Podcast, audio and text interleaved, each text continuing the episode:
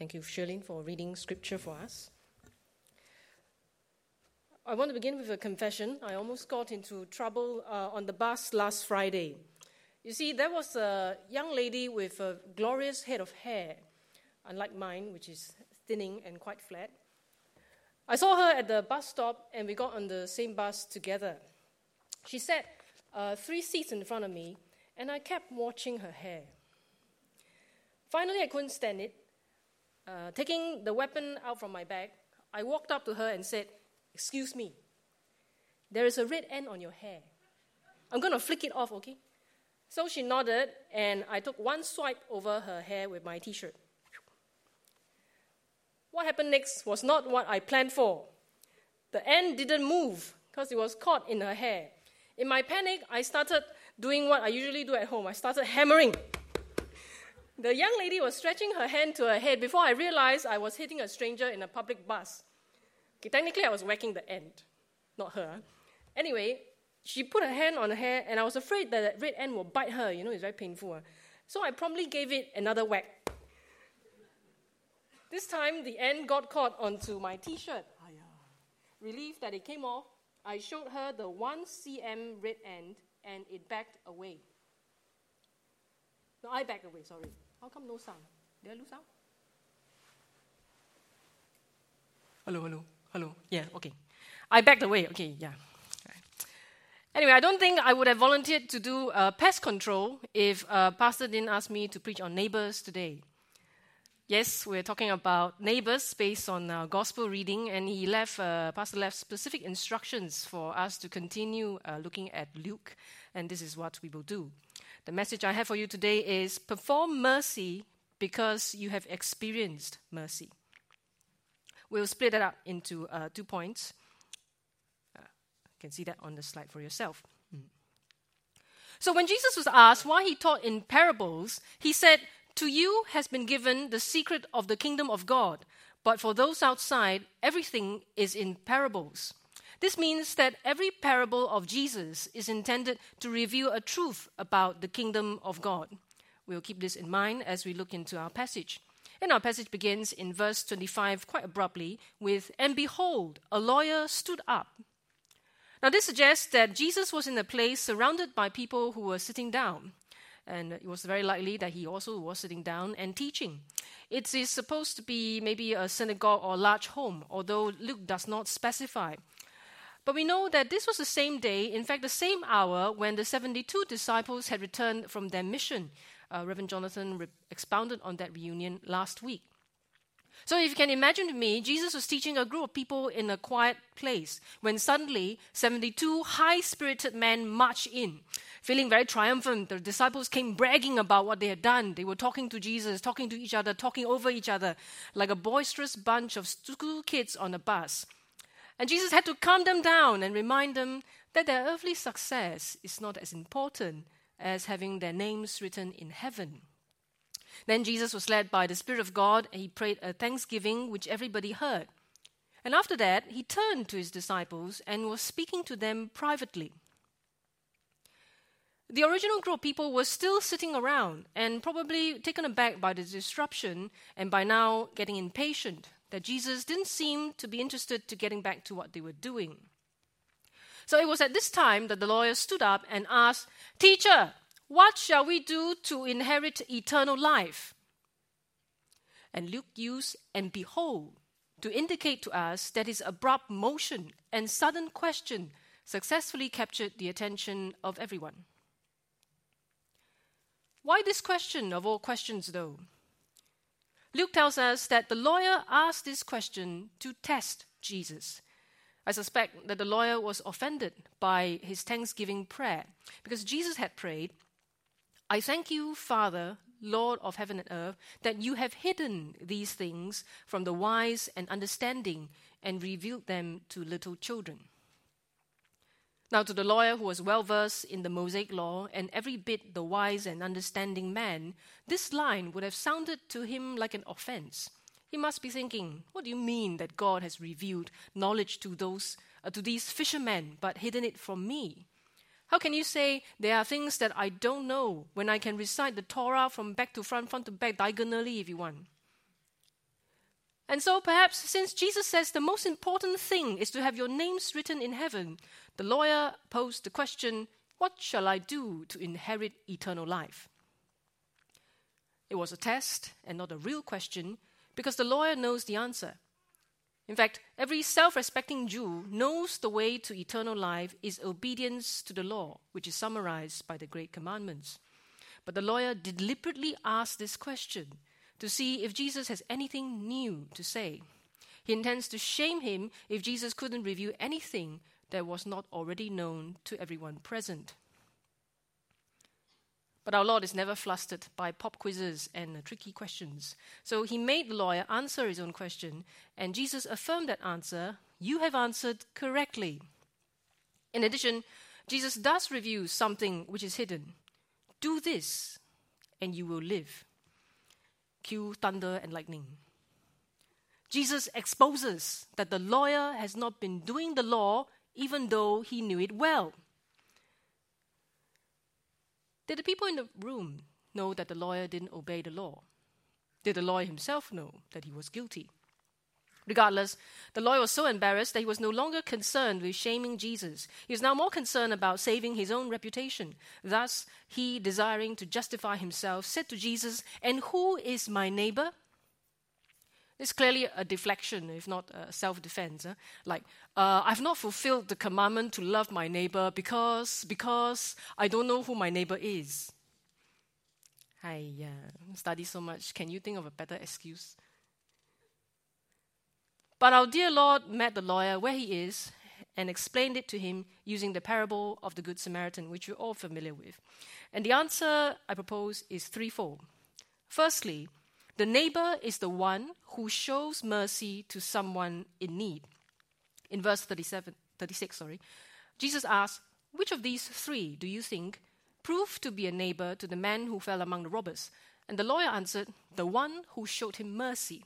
Clearly, the neighbor is the one who shows mercy to someone in need. The second part of the answer is, you are the neighbor. In verse thirty-seven, Jesus said to the lawyer, you go and do likewise. That is to say, don't ask who is my neighbor. Instead, go and be a neighbor to someone. And if you are the neighbor, then everybody else is your neighbor too. Easy. And the third part of the answer replies to a question which has not been asked but logically comes up. How do I be a neighbor? Or going back to where it all began, how do I love my neighbor as myself? And Jesus answered this using the Good Samaritan as a concrete example of how a neighbor should be. And two things we can observe from the Good Samaritan. One, a neighbor feels compassion for the person who is in need of help. In verse thirty-three, uh, we see, oops, sorry. When the Good Samaritan saw the man who was robbed, he had compassion. First, you need to feel something in your heart. Two, a neighbor shows compassion using visible action. Now, the Good Samaritan did many things for the victim, and if we just count the number of verbs in verses thirty-four and thirty-five, the Good Samaritan bound up, set, brought, took care, took out, gave, saying, and repay. So from the example of the Good Samaritan, we learn that a neighbor feels compassion, which he demonstrates in action. Indeed, the emphasis throughout our passage is on the doing. The lawyer asked, what shall I do? Jesus replied, do what you said. The neighbor is the one who did mercy. And Jesus said in the end, do likewise. Do, did, done are action words. Being a neighbor means performing mercy, acting compassionately, and carrying out kindness to someone who is in need. Now let us look at the priest and Levite who did nothing for the victim. The text says that they passed by on the other side. In Greek, this phrase is actually one word, which means literally to pass by on the opposite side. They didn't just pass by, they walked on the opposite side. So was Jesus trying to tell us that doing nothing for someone in need is to be anti-mercy? To do the opposite of mercy. It's now time to appreciate what the parable of the Good Samaritan tells us about the kingdom of God. Since the parable was an answer to the question, what shall I do to inherit eternal life? Then according to the parable, to inherit eternal life, you must be a neighbor who performs mercy to anyone in need. If you don't show mercy, if you're not a neighbor, then you're walking on the opposite side of eternal life. Thus, the parable of the Good Samaritan reveals that members of the kingdom of God are those who perform mercy. One afternoon, I was on a double-decker bus uh, traveling along the highway. There's bus examples today. From the upper deck, I could see a motorcyclist uh, stopping on the road shoulder ahead of the bus stop that we were coming into. And this motorcyclist got off his motorbike, and the motorbike toppled on the floor, crashed onto the road. He panicked, I panicked, maybe the bus driver panicked. Just then, another motorcyclist steered in, whoa, like Tom Cruise, uh, and stopped beside the fallen vehicle, swiftly dismounted, and helped the first one get his motorbike back up. It was a B M W, big, big type, you know, very heavy. Uh, so he helped him get it back up, and our bus drove away happily. Now, which of these three do you think proved to be a neighbor to the motorcyclist whose motorbike fell over?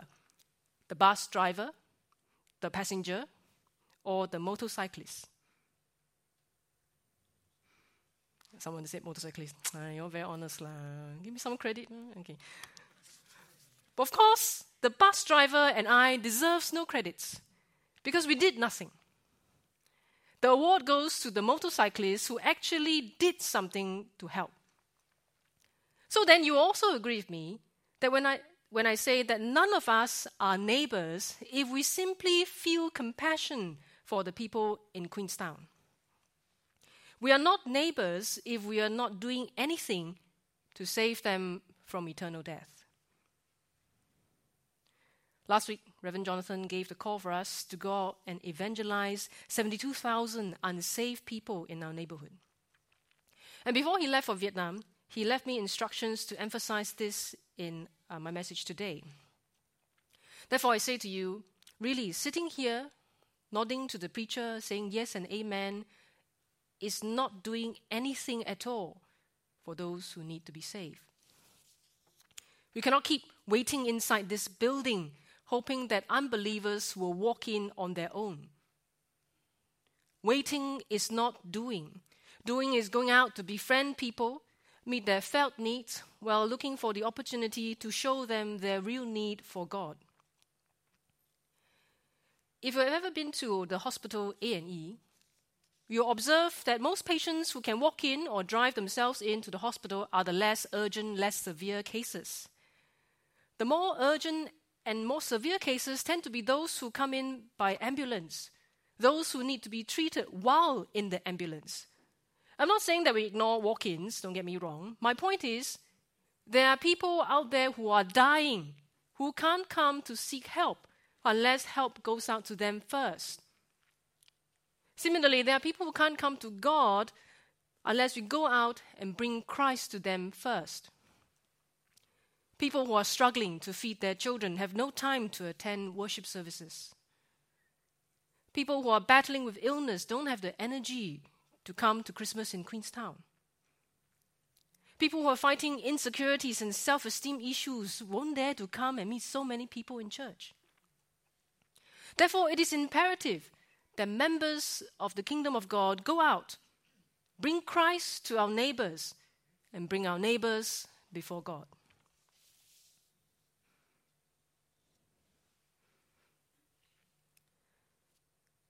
Of all the people mentioned in our passage today, which of them is most likely to perform mercy to the next person in need? Is it the lawyer whose hypocrisy has been exposed? Is it the other people sitting around who do not wish to be exposed? Is it the priest or the Levite who regret their decision? Or the innkeeper who saw the example of the Good Samaritan?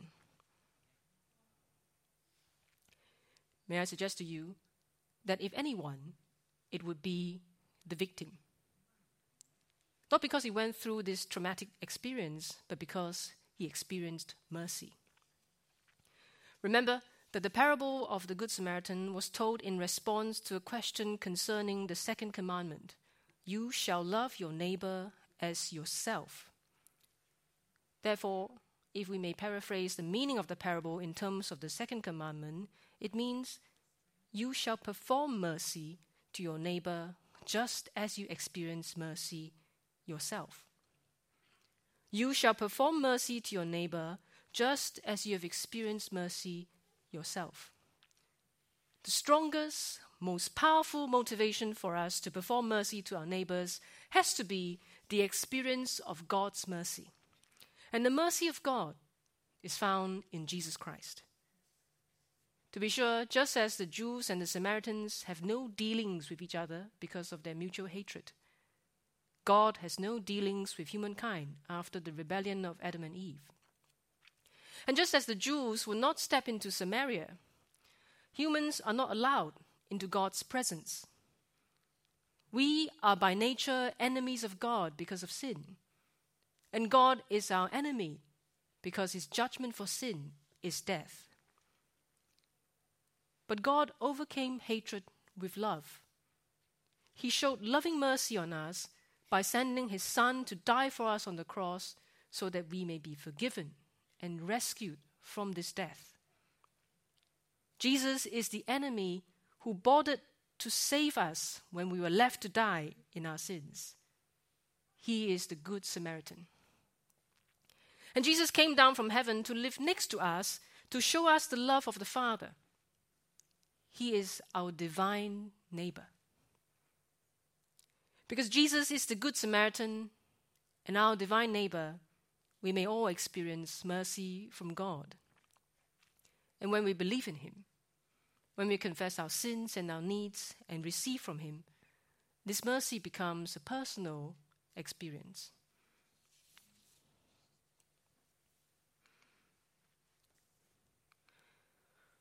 When someone does you a big favor, don't pay it back. Pay it forward. Don't know if you remember uh, this movie released twenty years ago. Anybody seen this? Okay, some of you old enough to have seen it. uh, in the movie, a young boy starts a plan to change the world for the better by doing a favor for three people. The favor must be something that the recipient cannot complete uh, for themselves. For example, uh, how, like how I removed the red end from the young lady's hair because she couldn't remove it for, for herself. I mean, in fact, she didn't even know she was in danger. Anyway, so instead of asking them to pay him back, the boy tells his recipients to pay it forward by each doing a favor to three other people uh, is, apart from him. Now, thus good deeds branch out and multiply. Though I've never seen this movie before, uh, I think busy with A-levels, uh, it left a deep impression because it created quite a stir back then. I remember people starting to do kindness in school and, and so on. And, I be- and believe it or not, actually, twenty years after this movie, people are still paying it forward. Found this on an online blog. Uh, a lady named Samantha um, in twenty twenty during the pandemic was working at a drive-through fast food restaurant. One evening, she came in for a night shift and found her co-workers in a strangely good mood. As she was getting ready, she heard a shout outside saying, "That makes twenty-seven!" In her own words, apparently about forty minutes ago, uh, an elderly couple had elected to pay for the meal of the car behind them and started a chain as a result. They were on their twenty-seventh order, paid for, when I walked in. It kept going on for another eight before a man ended the chain uh, because he couldn't afford to pay a fifty dollars meal instead of his two dollars ice cream. Very understandable. Every time someone chose to pay for the meal behind them, the entire crew would cheer and thank them.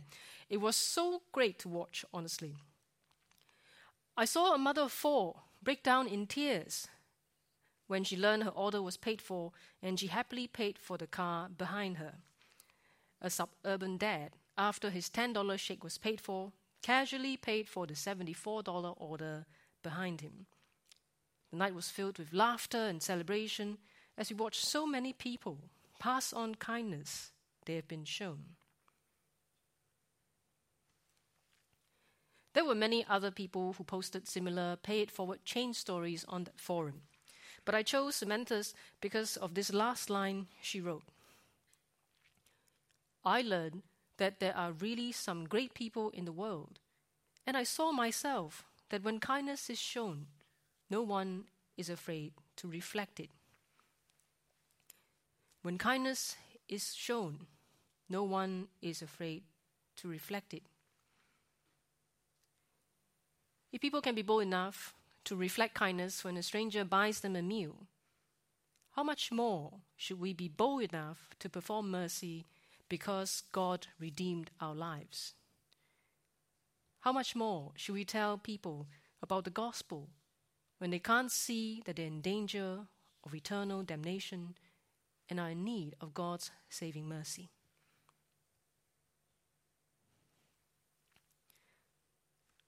Love your neighbor as yourself. Perform mercy to your neighbor just as you have experienced mercy yourself. All Christians have experienced God's mercy when we first believe. We cried uncontrollable tears of repentance. We felt the forgiveness of God lift up our hearts. We are filled with the love of God as the Spirit descends upon us. Joy overwhelms us, and we want to shout it out loud. Jesus Christ is the Lord lah! However, just as you can't use the same disposable battery to power your clock forever, our first salvation experience cannot power a lifetime of compassion. Many of us who have been baptized and confirmed for many years will know that the experience of mercy fades over time, because humans are forgetful creatures. It can run dry after years of faithful service. If we want to continue to perform mercy, we must recharge on divine mercy through the Holy Spirit. If we want to be empowered to reach out to the Queenstown community in this new harvest se- season, we do need fresh experiences of God's mercy in our lives. You know, Christians sometimes, uh, actually often run low on compassion for others because we do not love ourselves. We demand too much from our own heart to love, our own soul to persevere, our own strength to perform, and our own mind to tackle problems. We think that we should not have problems with money, with family, with work, because God is with us. We feel that we should not be upset or angry or afraid because God is in us. But you know, when we believe in such lies, we do not come to God to ask for more mercy. And we run very dry. Oh. Com- commercial break. That's all the time we have for commercial. But the fact of the matter is, there is a common human denominator. Everybody is in need.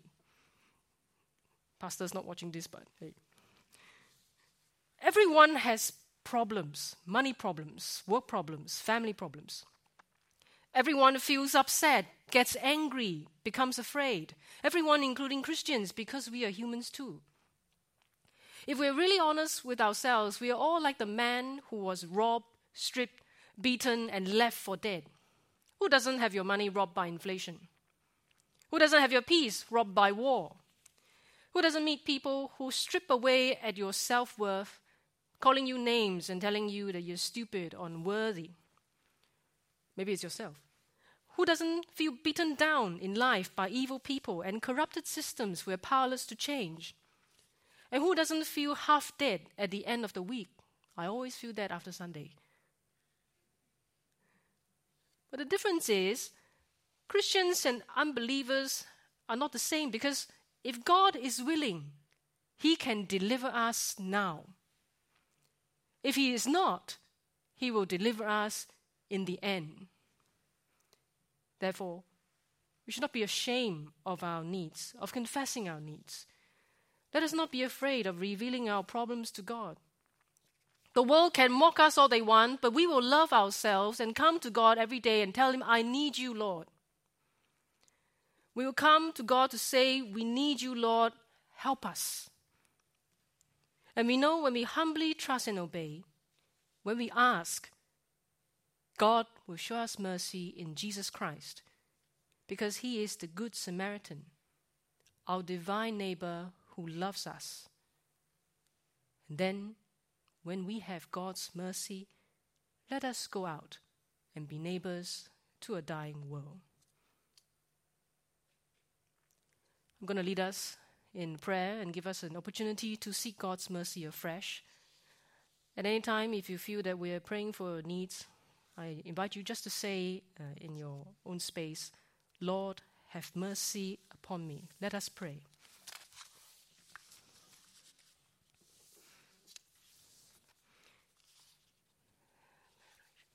We thank you, Father, Lord of heaven and earth, that you sent Jesus, your Son, to be our good Samaritan and divine neighbor.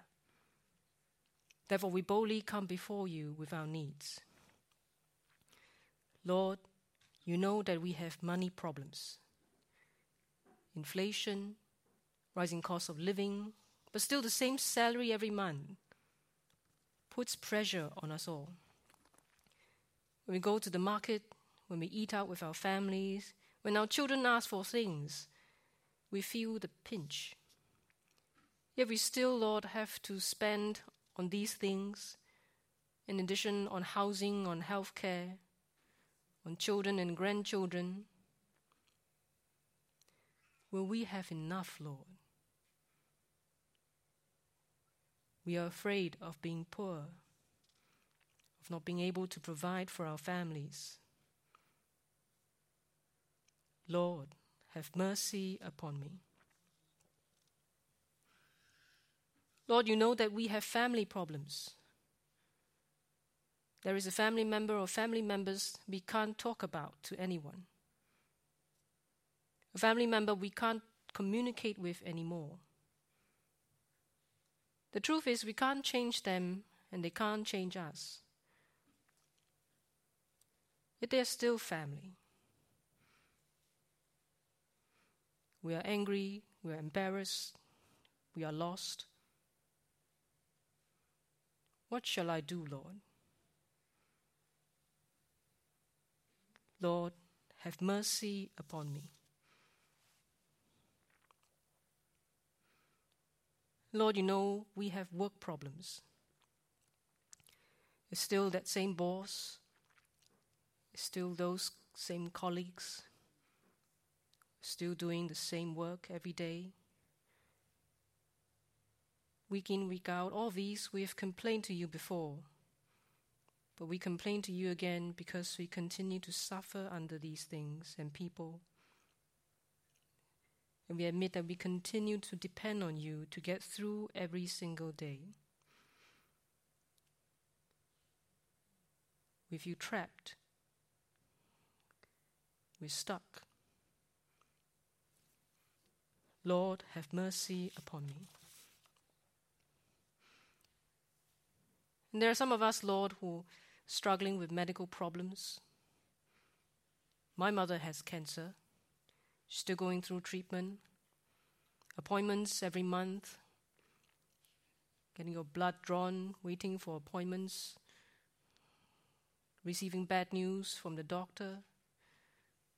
More appointments. More drugs, more side effects. Some of us are the ones who are suffering from these illnesses. Maybe we're waiting for a diagnosis, maybe we've been, we're being treated, maybe it's been going on for a long time since it's chronic. Lord, we feel weak, incapacitated.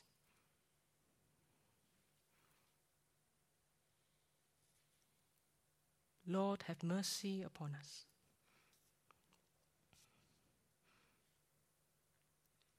Because you have promised, Lord, that you are our good Samaritan and our divine neighbor, so we ask now also, Lord, that your Holy Spirit come and heal your people.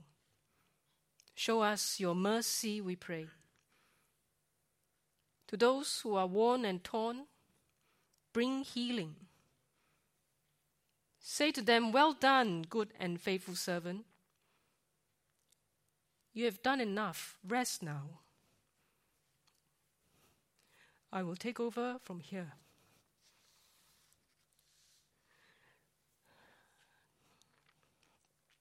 To those who feel used and abused, give new power.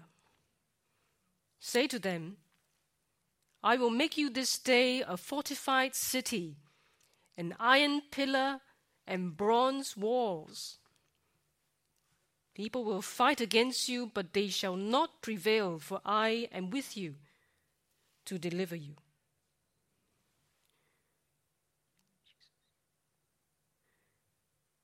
And to those who are hurt and continue to live under strained relationships, to live among enemies,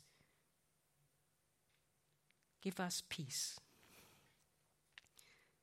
Say to them, in this world you will have trouble, but do not be afraid. I have overcome the world, and I am coming soon.